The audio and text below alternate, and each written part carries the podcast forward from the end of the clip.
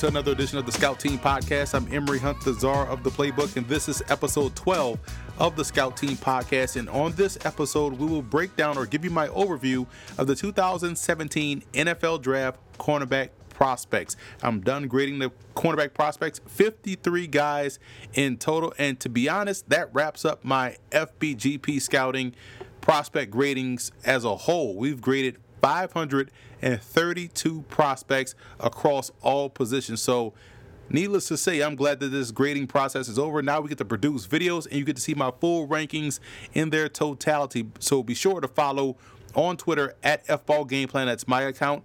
And also at FBGP Scouting, where we're going to release a lot of our videos and also a lot of our individual scouting reports uh, via that outlet. So those are the two accounts you want to follow. Also subscribe on YouTube at youtube.com slash football game plan and become a fan of ours on Facebook and like my page on Facebook and also follow us on Instagram.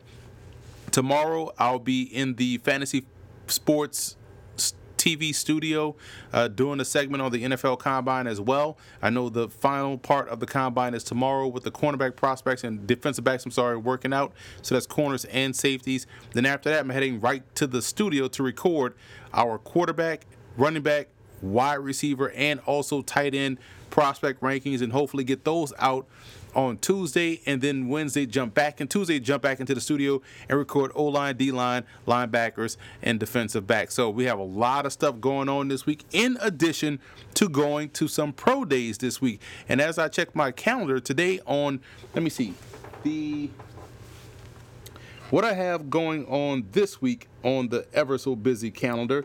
Um, Wednesday, Temple's Pro Day is Wednesday, uh, March 8th. Then on the 9th, Alek Torgersen, the quarterback from Penn, he's having his pro day uh, as well. And then Rutgers pro day is also this week, Friday, March 10th. So, needless to say, it's an action packed week for me and also for uh, you guys because you guys are the direct beneficiaries of all this great content that we put out. So, again, be on the lookout for our prospect rankings videos uh, me on the Fantasy Sports Television Network. Uh, download that app, guys, because I was I've been on five shows so far. Great studio, great host. Uh, you could download the app. You could watch it live on TV as well. Uh, you have to check your local listings. So be on the lookout for that. I'll be in the studio tomorrow with those guys from 11 to 1 talking about the NFL Combine and uh, also giving you some news, notes, and tidbits on scouting and things of that nature. So a lot of fun with those guys as well. That's in Midtown Manhattan. Today, uh, we're going to talk about these cornerback prospects. But first, like I said before, it's the NFL Combine. It wraps up tomorrow. Uh, thank God, because here's the thing about the combine: you like the you like the entertainment value of the combine, even though all it is is guys working out in you know sweats, right? Guys are under 40, guys doing bench press, they're jumping high, they're doing drills. Even though that's all it is, it's still an entertaining watch. I don't care what anybody says. You always want to see who runs fast. You always want to see who does what in drills. You just want to see how these guys actually move in, a, in an environment that they're not familiar with. So I think the combine is fun to watch on TV. And uh, what I don't what, here's the thing. It's funny. Football. They say football is a flat circle, or football coverage is a flat circle. I completely agree, because in the in the off season you hear, oh, nothing matters but the tape, the tape, the tape, the tape, the tape. Watch the tape. Got to trust the tape. Got to trust what you see. Trust the tape. And then as we slowly go to go through the season, it transitions to don't take the bowl games too seriously. It's just a bowl game. It's an all star game. Essentially, don't take the bowl games too seriously. Oh, you got to you got to trust the regular season. You can't really trust what you see in the bowl game. And what we do, overreact to the bowl game. Then you transition to the all Star circuit. Well, you know, it's an All Star game. Guys really only have two or three days of practice. You can't really put too much stock in it. And what happens? Overreaction to the All Star games. Then you get to the combine. Well, you know, it's just a workout. It's not real pass. Trust what you saw during the season, throughout the career, throughout the game tape. Trust the tape. It's just a workout. Don't overreact to it. And what's the first thing that happens when someone's hand size measures in at nine and three eighths point six? Oh, it's oh, I, I mean, I that threshold, man, you got to have you your hand size has to be at 9.38.7. See, if it's at 38.6, uh, Uh, you know, what quarterbacks have ever had success with the hand size of 9.3.6? Overreaction to the combine is my favorite pastime because you see the takes and people's board changing. And here's the thing it, one example. Earlier in the season, there was, you know, talk about Alabama's defense being decent and, and being good, and, and, and, rightfully so, because Alabama's defense seems to always be good. And then Jonathan Allen jumps over a running back who didn't want to block him. And kudos to the running back, because at the end of the day, speaking from experience, we don't want to block anybody. You know, our job is to carry the football. Our job is to receive the football out of the backfield. Our job is not to block dudes, especially dudes the size of Jonathan Allen. So kudos to the running back for going out of his way to not block him. But the point is, Jonathan Allen jumped over this running back, made a tackle, made a sack, uh, sack and a fumble. Then all of a sudden, he goes from a big defensive lineman that jumped over a running back that didn't want to block him to the next Ndamukong Suh. Amazing how that works in one play. Viral sensation on the Twitter nets, viral sensation on Facebook. You know, I think he was on Letterman, all that stuff like that, right? And then you fast forward throughout the season, and you slowly start to see people not hype him up as much. Because I remember uh, the following uh, Monday, all the mock drafts, Jonathan Allen number one. You got to build around Jonathan Allen because he's Ndamukong Suh in the sheets and he's Reggie White in the streets. You know, people going crazy, man. So I just think that, you know, people tend to be prisoners of the moment, and, and sometimes that's great, and sometimes that's that's bad, especially if you're in the evaluation game. So fast forward to the combine. Now Jonathan Allen doesn't run as fast, doesn't jump as high, doesn't lift as much, also has a shoulder injury, and now everybody is dropping him on their boards because of what they saw in the workout or what they heard from uh, scouts about his shoulder. And again, maybe you're dropping him to where he probably should have been graded anyway. So, is that an overreaction to the combine, or is that people not trusting what they saw and still and just trying to follow the herd? Uh, and I'm gonna tell you right now, yes, there's powers in numbers, but there's also mass suicides as well. So think for yourself, be your own person, trust what you see, trust what you evaluate, and keep that going. You can use a combine if you're a if you're a combine guy that uses uh, certain uh, measurements and numbers to finalize your grade. Knock yourself out. All you know that that is something that most people do. Uh, I don't do it because I don't too much weigh much on the combine. I weigh heavily on the medicals, but that's something I can't wait to find out and I won't know for sure uh, who is hurt and what to what extent. So I just grade off the tape. Now, some people are able to use athletic testing and uh, the vertical jumps and the, the splits and all that for their final evaluation. That's fine. You know, I have no issue with that. I think that's awesome that some people choose to find value in in uh, those workouts, but don't change your entire evaluation because a dude just ran slow when essentially, for instance, Jordan Willis, sack master all season long for Kansas State, even stepped up big in the bowl game against Texas A&M, where the number one project the projected number one overall superstar. Uh, titan and god of a prospect, according to uh, most people. Myles Garrett was on the other side, getting blocked by every offensive lineman that Kansas State had individually. You know, people act like this guy was uh, just getting quintuple team, if that's even a word. But he was basically get, doing what he does best, get blocked one on one by tackles and sometimes by tight ends.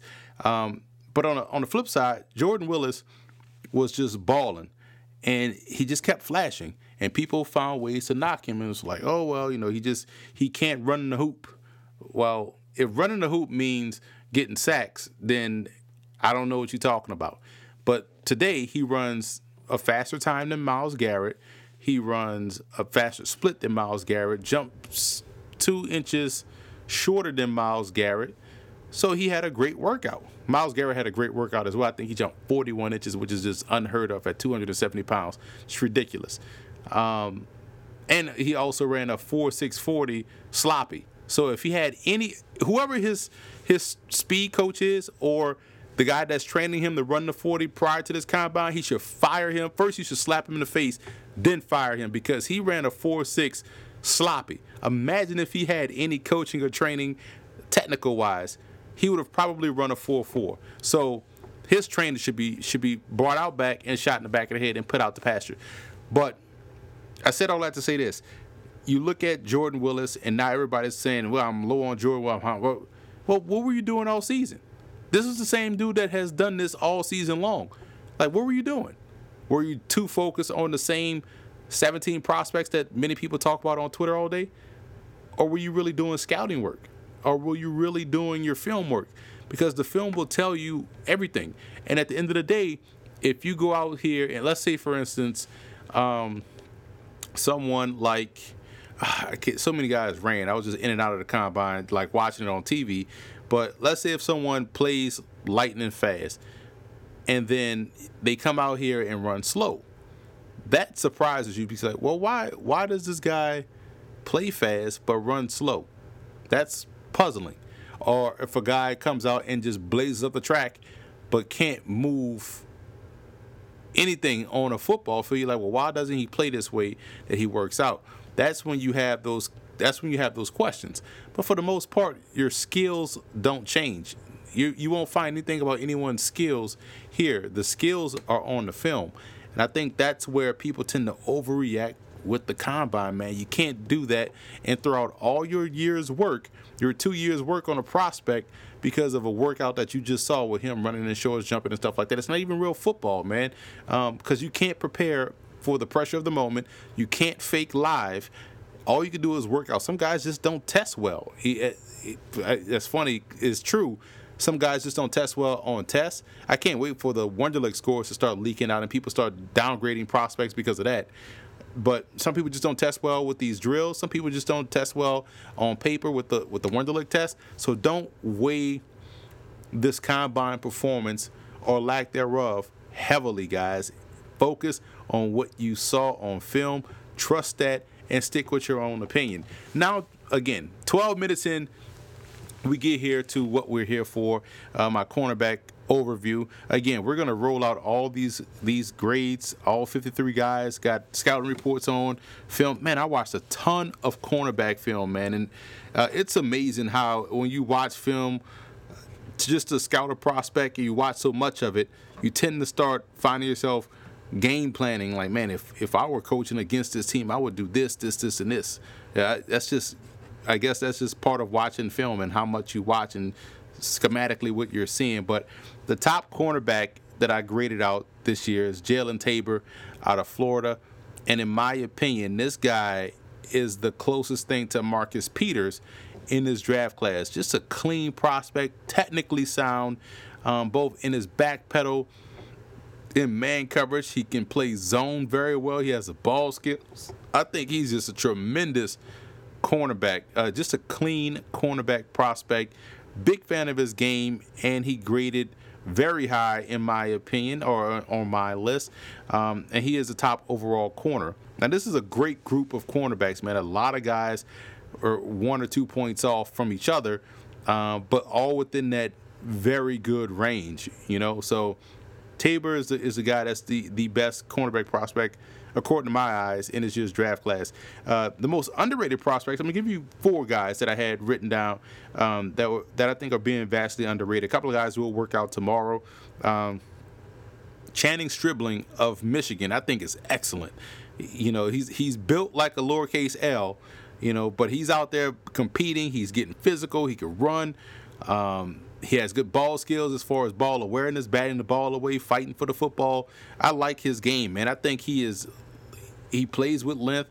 He plays with passion and aggressiveness, and he's also not afraid to come up there and lay a pop. It doesn't matter that he's built like a sour punch straw. He goes up there against the run, flies in there, sets the edge, or closes uh, that gap quickly, and really puts down um, the ball carry. So I like his game. I think he's being vastly underrated. Ashton Lampkin of Oklahoma State. This was a guy in 2013 jumped on the scene was excellent, tremendous. And he was like, this dude's going to be a, a, first round pick, the next in line of, of good corners coming out of that Oklahoma State program. But then he had the injury, in 2014, um, missed the rest of the season, and then he had a hand injury in 2015. And this year he kind of stayed on the straight narrow health wise and made it through the season. But I do think his skill is solid. He has solid overall skill set. Plays like an NFL corner. Um, you just hope he can stay healthy. So I think health permitting, he's going to get better and get back to what we saw earlier in his career. But I do think his skills is underrated. He had a terrific week uh, at the East West Shrine game. I was impressed with his game uh, enough so to where I made sure I went back and watched the film and to double check if this was the guy that I thought I saw back in 2013. Corn Elder is another player I think is being vastly underrated. You talk about a guy that has good all around game and just plays the position like you want to see a cornerback play it from an instinct standpoint, from a ball skill standpoint, from a fluidness standpoint. You're gonna like Cole um, uh, Cold Elder or Corn Elder. I'm sorry, Cold Elder, but Corn Elder, and he was another guy that that was you don't want to say shows good leadership because what does what does that look like? You know, screaming at the teammates or nothing like that. But he does he has this aura about him that that guys on that defense tend to follow. They listen to him. So you like to see that. He was a captain. Um, and he can play anywhere. He can play on the boundary. He can play on uh, field side. He can play in the slot. Just a big fan of his game and what he brings to the table. And he is a very smart uh, football player. And Jeremy Cutrer of Middle Tennessee State, his ability just to shrink space is impressive. I'm going from a dead stop to downhill, making a beeline to that ball carrier to blow up uh, outside run or blow up a bubble screen or something like that, or even just close in on a hitch and pick it off or bat it away. Cutrer is the guy that does a great job in doing so, and very underrated. People will look at his size and say he's a little bit light. He's not a physical guy, but I think he's more physical um, within the route against stronger, bigger wide receivers. Um, than a Sidney Jones is. So you don't see Cutrer getting bodied all over the place and, and moved off the spot. He is very tough for a slender frame. And when you have that plus that acceleration, it makes you a, a, very intriguing prospect because what happens is if you're able to close that space quickly, quarterbacks can't they can't bait you in. They can't uh, think they could throw that hitch late because you can close on that ball and you're going to close on it and either pick it off or knock it away. So I think those guys are very underrated corners uh, in this draft class. You don't hear a lot of talking about some sleeper prospects going deep. Uh, sleepers going with the you got one FCS, uh, two FCS guys and and two Division two guys. Start with the Division two guys uh, Tytus Howard, he's an early entry from Slippery Rock. Now, you may remember him from Pitt. He was a Pitt Panther, transferred to Slippery Rock, which is nearby. And the good thing about that, I was able to see his game live. I actually called his game live against West Chester uh, earlier in the year. And that funny story about that game, man. Um, West Chester just put down new turf, and it was beautiful, bright green, purple end zones with the gold WCU Rams in the end zone with the Ram logo on the middle. But the problem was it was 95 degrees that day, so all you smelled was rubber off the turf. And then it was super hot because we're in the broadcast booth and the air conditioning was broken. So sweating my tail off in the suit, calling this ball game. So we did. It was funny. If you, if I posted a picture on Instagram, but before the game, me and the me and the color, I mean the play-by-play guy we we go down there. We do our broadcast open. You know when the when uh, the game starts, they have the either the zoom in or the pan out from the stadium, and it goes to the broadcaster and the color guy on the field doing their pregame players of the game, keys to keys to victory and stuff like that. So we did that, and we were dying. And then we get up to the press box, and it was still hot. It was just hot. It probably was cooler on the field than it was in that press box because it was a packed press box because you had prospects uh, like Doug Gilbert of West Chester, the, outstanding tackle.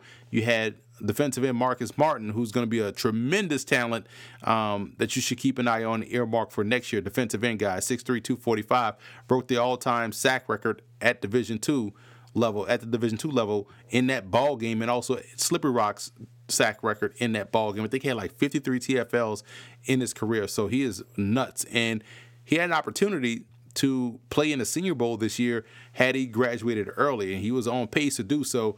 But things didn't work out as far as on the Senior Bowl side, so he uh, ended up he didn't leave early. He's going to come back for his senior year, he's going to put up monster numbers. But he's going to be a guy that you're going to hear about in the Senior Bowl next season. But Tytus Howard that day, and West Chester loves to throw the football. They spread the field and love to throw the football. Howard was tremendous. He's an excellent corner. He's 6'2, about 180. He looks longer than that. He looks like a 6'5 corner, and he's got those long, wiry arms. He's built like Metroid, able to go out there and really get in the face of these wide receivers, bat the ball away. And when you're when you're an angular corner, it is tough to gauge as a quarterback because you don't know how this guy's reach is or what's his wingspan.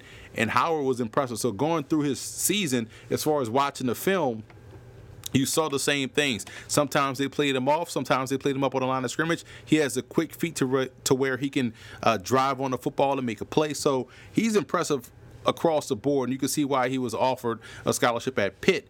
Um, and a lot of what he did at Pitt still translated to Slippery Rock, and he put together a fine season. Uh, another Division two guy is Willie Bailey Jr. out of Virginia Union. You talk about a guy that's a little bit raw as far as technique, um, a little bit herky jerky coming out of his break, but the acceleration to the ball, the ball skills themselves, and the pop upon contact he has it, man. He's a guy that had, I believe he had eight interceptions this year. Um, took two back to the house, and once he gets his hands on the football, he is flying in the other direction. Willie Bailey Jr., um, I think he was a highly recruited player coming out of high school. Actually, I think was recruited to Florida. Uh, ended up going into Virginia Union, uh, transferred, went to the Virginia Union, and just built on that. They moved him all around the secondary. So some may see him as a safety, some may see him as a boundary guy or a slot guy. I think you just find a way to put him in the secondary. I I like his ball skills. Again, his acceleration is that of Jeremy Cutrer of Middle Tennessee. Um, but Bailey was impressive on film. He's one that's a deep sleeper that you should keep an eye on. Also, and where I saw him and made me go to the film was he was at the DC Regional Combine I was at uh, last week where he put together a phenomenal performance, athleticism, uh, fluid going in and out of his breaks, just like Bakari Blunt of Assumption. I talked about him before. Um, another sleeper you should keep an eye on, Division two prospect uh, as well. But Bailey was just impressive, just a fluid athlete. And when you go and watch the film, you can see the ball skills and the bursts that I saw at the DC Regional Combine. And finally, the other sleepers are from the FCS level, and that's the two guys from the University of San Diego, the Toreros. And that's impressive because you have these two guys um, that are tremendous talents. Uh, and San Diego is the Pioneer League, and they get a lot of flack because they say the Pioneer League is not strong. But every time I look up, Dayton is upsetting somebody, Butler is upsetting somebody. San Diego can get with you and, and has been a consistent performer and has put out pro prospects before. Uh, Josh Johnson, the quarterback, being the most recent. Um, we're going to talk about them next year because they have a tremendous tight end in Ross Dwelley. You talk about another Pioneer League guy in Drake's Eric Saubert this year who played in the East West Shrine game and also the Senior Bowl, but you're going to like um, Ross Dwelley of San Diego. So San Diego has some talent. It's a reason why they're they're always successful. But these two cornerbacks, Jamal Agnew and Devin Bryant, are fabulous. Bryant is a guy that's the more solid field corner, good athlete. Um, I'm sorry, boundary guy that you want. Uh, you know, mirroring your your best wide receiver. He's calm. He's patient. He got great ball skills. On the flip side, you got uh, Agnew, who has the burst, the quickness. He can jump routes and he has athleticism to run with the fastest guy, to run with that flanker. He also is a very good punt returner. So it made life hard for opposing quarterbacks in the Pioneer League when you have two tremendous talents uh, on the flanks. And that's what I like about San Diego. Both guys complemented each other very well. Both were great in their own right. I believe Agnew played in the NFLPA game, and he's a, he's the one that actually locked up Eric Saubert in the game versus Drake that I watched on film. And I wanted to see that game in particular because Drake, again, had the, the talented tight end, the pro prospect. How did they utilize uh, Agnew in that game? They moved him around. They actually matched him up on Saubert, and Saubert couldn't catch a ball against Agnew. So Agnew is a real good player. Bryant is the one that's locked up on the number one wide receiver, and he is always doing his thing, very technically sound, and also has the ball skills that you look for. So that's my overall thoughts on what I saw from this class. And just another quick th- thought is that these group, this group of quarter, uh, cornerbacks, I'm sorry, um, really good as far as you see a lot of guys that are good with their hands. This is probably the most hands-on cornerback group I've seen in quite some time. A lot of guys are very good at pressing. A lot of guys are very good at rerouting wide receivers. Very good with their hands. Very good in zone. So you see guys that are that are able to play zone now is, is and still able to play man. So I like the versatility of this group of cornerbacks. I think this is going to be a terrific group. You're going to see these guys work out on uh, Monday, the last day of the combine, and run fast and jump high and all that stuff that they do. But this is a really good group. I can't wait to show you guys the full rankings. I know it's going to cause some controversy, just like my Myles Garrett take did. Uh, people get so emotional with these these uh, draft takes, man. You don't want everybody having the same take. It's a better question to be. It was funny because here I had the take that you know talking about Myles Garrett. Um, people, if I was the Browns, I would probably be willing to trade that number one pick if someone wanted Garrett. Uh, I would hype up that number one pick, hype up Garrett, make somebody give me King's ransom, trade down a little bit, get my quarterback that I want, and still have more picks to move up and down to do what I want to do. So someone took that and was like, "Oh my God, I'm tired of these terrible takes of yours," and this, like. Then after he goes on this this this you know Twitter gangster rant, well, I just want to know, well, who's your, where do you have him uh, graded?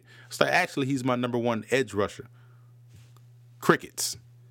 So yes, you can be critical of somebody and still have a positive outlook on what he does on film and what he can do. So that's the problem you see with Twitter.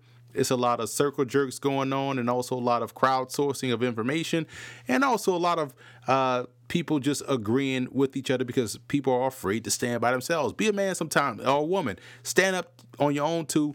Say what you want to say. If you if you feel as though this person is A, B, or C, then say that. Don't say he's X, Y, and Z because everybody else is doing it. Again, there's power in numbers but there's also mass suicides as well. Be the constant in the ever sea of changing opinions. Stay true to what you see, what you've seen. Always trust what you see on film, and don't let anyone tell you any different. I, again, I know a lot of people like to ask information, and and that's all fine and dandy, man, because you know you want to learn from people, and that's it, that's the best way to learn is to ask questions. I'm not saying don't ask questions, but when you're watching film, you want to block out everybody's opinions because you don't want nothing to influence what you're seeing, because you don't know what biases that person may have. For instance, if you're asking if if you're watching Elijah McGuire and you ask me, well, what do I think about Elijah McGuire? And I tell you, he's the best running back since Gale Sayers. And you start watching him from that perspective. I just I just tainted your view of, of Elijah McGuire, and you don't know that I played at University of Louisiana, so I'm inherently biased to any Louisiana prospect. So that's why I say you want to tune everybody out. Probably put some music on while you're watching. Don't read Twitter. Don't ask anyone what they think about of a player. You just figure it out by watching film, however many games you choose to watch. That's on you um, until you get a good gauge on him. And then after you've graded him and share your grades and share your thoughts, then you go back and forth with somebody because they may have seen something that you may have missed eh, or may point you in a new direction or a different way to look at it but your initial thoughts are already formed by your own two eyes so again follow fbgp scouting on twitter follow me on twitter at fballgameplan youtube.com slash football game plan. Subscribe to that. Download the Fantasy Sports Network app. I will be on that show tomorrow from 11 to 1. And be on the lookout for all of our grades coming down the pike this week.